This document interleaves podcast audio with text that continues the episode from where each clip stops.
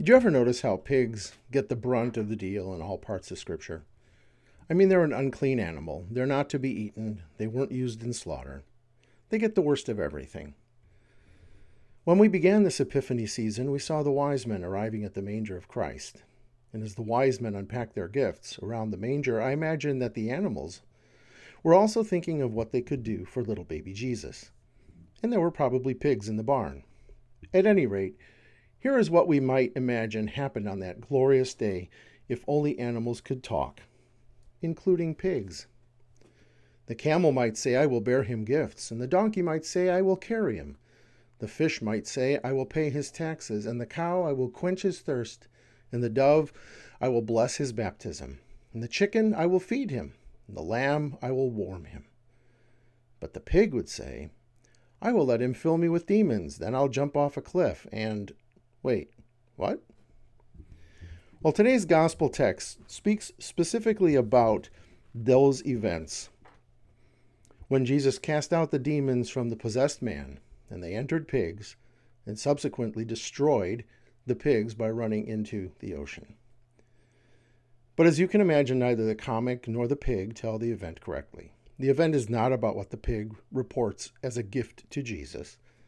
It is rather about Christ's gift to the demon possessed man and to us. Christ's gift and anything that he gives and does is because of his authority. In fact, Mark expressed the unique purpose of his writing in talking about Jesus' power and authority. Mark writes to the Romans, and if there's one thing that the Romans are interested in, it is power and authority.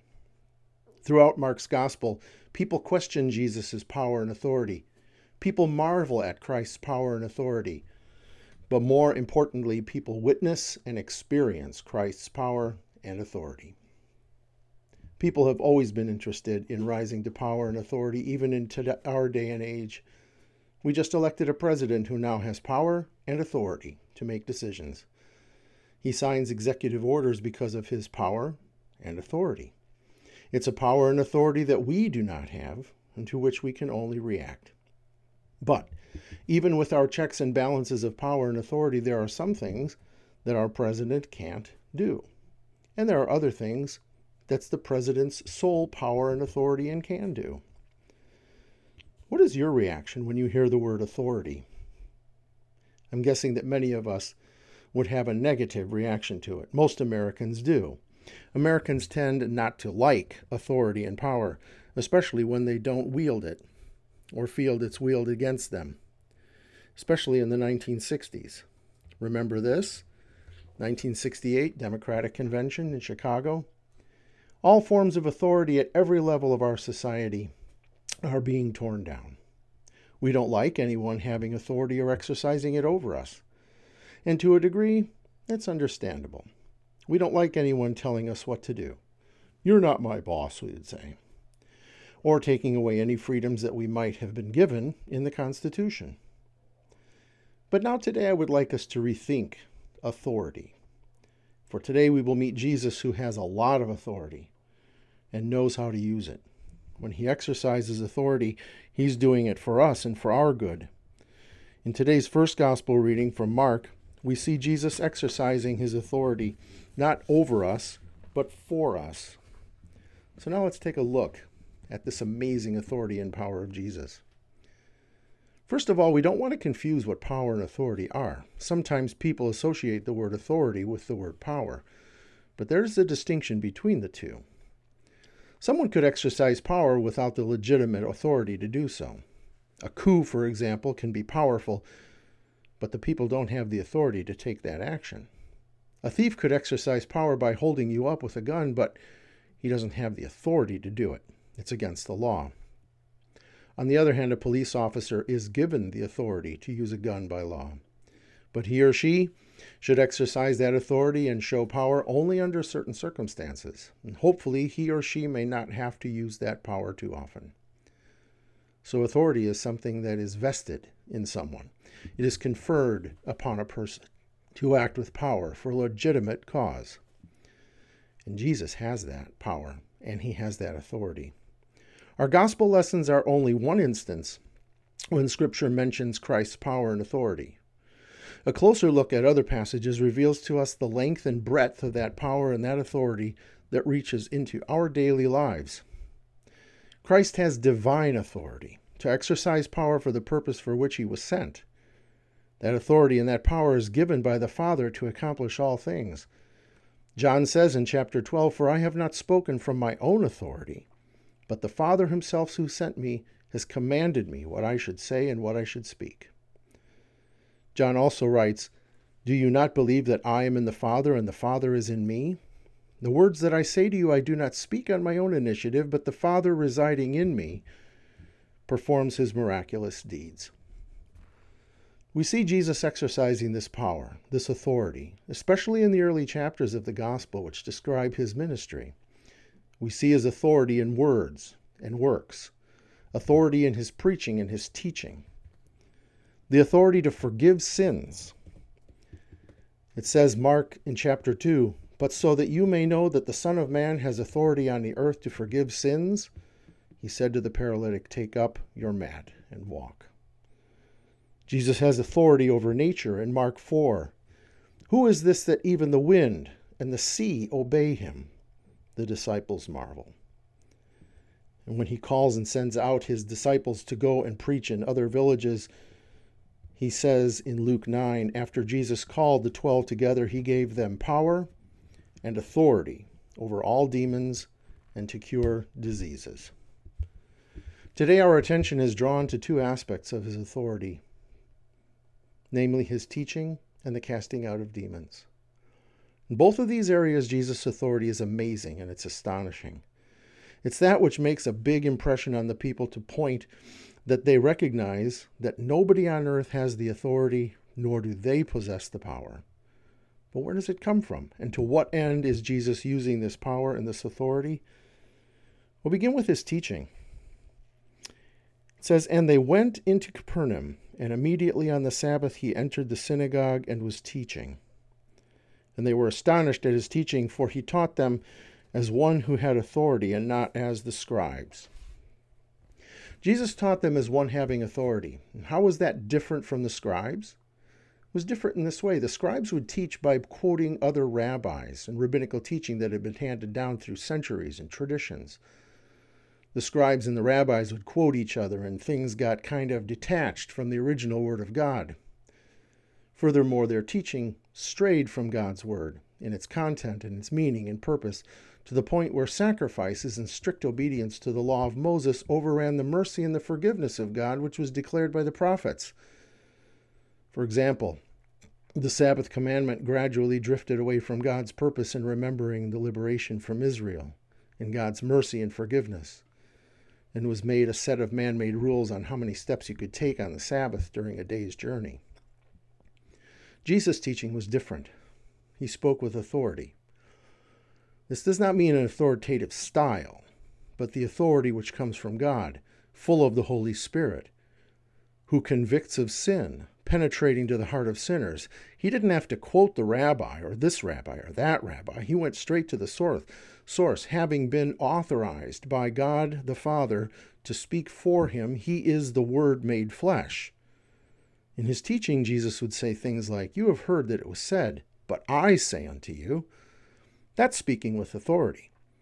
And who is he, and, who he is to be able to say that? But I say to you, He's the Word made flesh, the Scripture incarnate. He not only has the authority from the Father, he is the authority from the Father.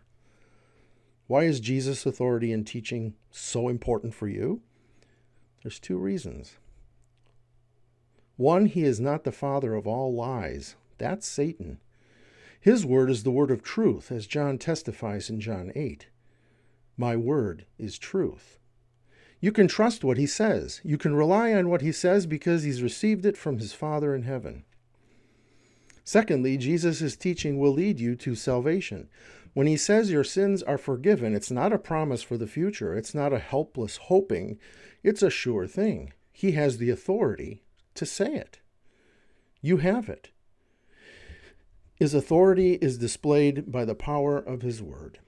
When he speaks, the world is created. When he speaks, the dead are raised. When he speaks, the lame walk. And when he forgives, he speaks words of forgiveness. and people are forgiven. And that's what happens in our text.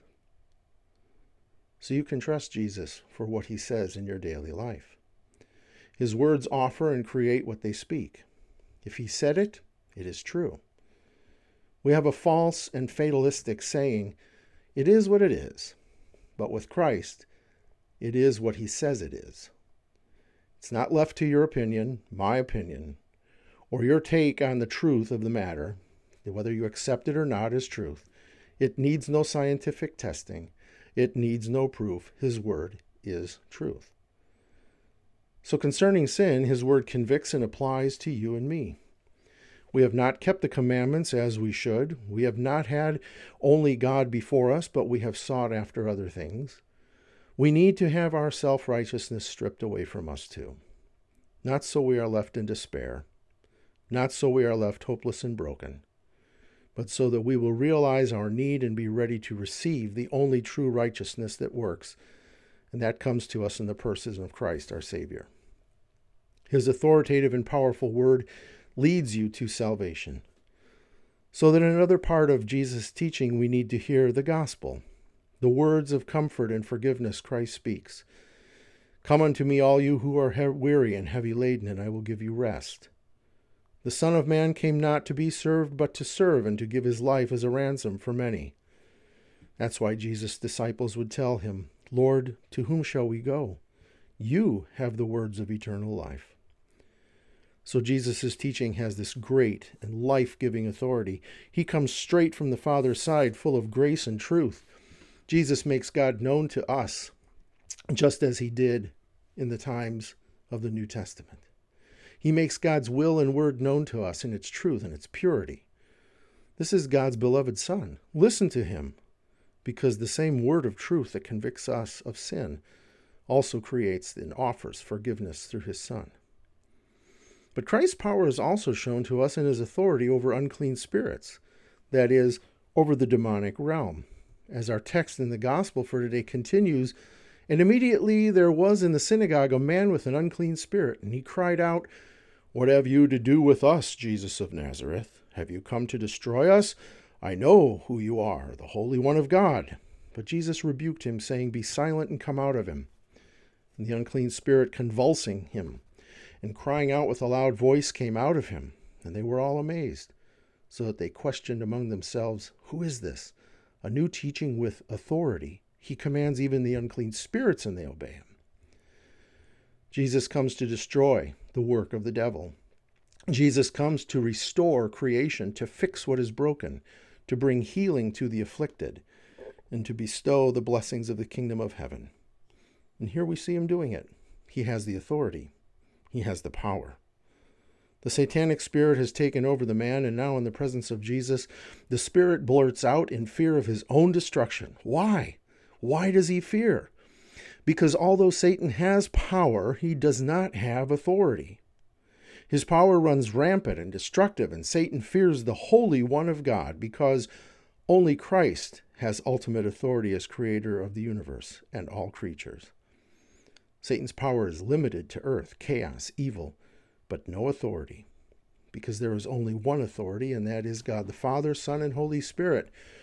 All other authorities are of this world, as Paul reminds us when he writes to the Romans and says there is no authority except by God's appointment. Because no earthly power has divine authority and power. No president, no king, no legislative body. In fact, Christ triumphs over all power and authority that is on this earth that is not from his Father, as Paul writes to the Corinthians. When he says, Then comes the end, when he hands over the kingdom of God the Father, when he has brought to an end all rule and all authority and power. Jesus' authority mutes the voice of the unclean spirit so that it cannot speak and has to come out of the man and Jesus' authority extends over the devil and the unclean spirits and over all the powers of hell. In our second gospel reading for today, Jesus heals a man possessed by a legion of demons that are destroying his body. In this healing, we see that Satan has no authority to even enter the pig on his own power to destroy it. Our text states clearly that Jesus gave the demon permission to enter the pig and to destroy them instead of the man. And from this we learn two things. The demonic spirits are bent on destroying any part of creation, but more importantly, they have power, but they have no authority. The demonic spirit can only obey Christ and the ultimate power and authority. They have no authority or power over the authority of Christ, even to leave the man and go into the pig. They have to have permission from the ultimate authority. This is also the reason why the little pig in our comic is wrong about his future. Like Satan, the little piggy has no authority. It does not give permission to Christ to have the demons enter it. It does not and cannot sacrifice itself and willfully accept the demon possessing the man. Christ is the only sacrifice for sin, who willingly went to the cross and died. This authority was given to him alone as he taught his disciples. And he says in John, This is why the Father loves me, because I lay down my life, so that I may take it up again. No one takes it away from me, but I lay it down of my own free will. I have the authority to lay it down, and I have the authority to take it back again. This commandment I received from my Father. Christ willingly, by the authority given him by God the Father, destroyed the stronghold of Satan over this earthly world, the stronghold of sin, the stronghold of death. And by the power of his death and his resurrection, he gives new life and creates anew. This is good news for you while you are part of this world, you have no authority, neither the power to overcome Satan or sin or death on your own. You are sold to the nature of this world and the realm in which Satan can exhibit his power. But as Christ came to mend a broken world and defeat the power of, by his ultimate authority, so he has mended your life, and he has made you whole and made you a new creation in him. He has that authority, and he's exhibited his power in the empty tomb. By his authority, he raises you from the dead and gives you eternal life, as he did Lazarus. He is not only the author of life, he is the authority over death and the author of new life. His power and authority continues today, even today in your midst and within you. You hear it from me every Sunday. I, by my call as an ordained servant of Christ and by his authority, forgive you all your sins. It's an authority granted to Christians who are heirs together with Christ, born of his resurrection. You have the authority of Christ working its power in you today, every time you forgive, every time you love and console, simply by living as his child. It's the reason you are alive and rejoicing in him. His power and authority is present in your baptism through water and his powerful word. You were buried with Christ in your baptism and have been raised to new life in him. And when we commune, by his authority and power, he declares himself present in, with, and under bread and wine for you. Brothers and sisters, make no mistake about it.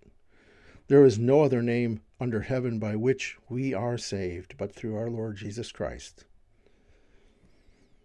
All authority has been given to Christ. And as Paul writes to the Colossians in chapter 2, and you have been filled in him, who is the head over every ruler and authority he has destroyed what was against us, and he has taken it away by nailing it to the cross. Disarming the rulers and the authorities, he has made a public disgrace of them, triumphing over them by the cross. In fact, as his children, redeemed and given new life, you are the power and authority of Christ in this world. Listen to what Paul says in his letter to the Ephesian church. God's purpose in revealing the gospel of Christ is that through the church, the rich wisdom of God should now be made known to the rulers and the authorities in the heavenly realms. That is to say, your words and your actions as the church of Christ in living your new life in Christ. God makes his forgiveness and mercy known to the world. No other way.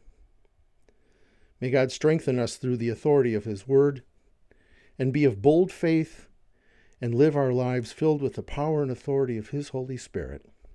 Amen.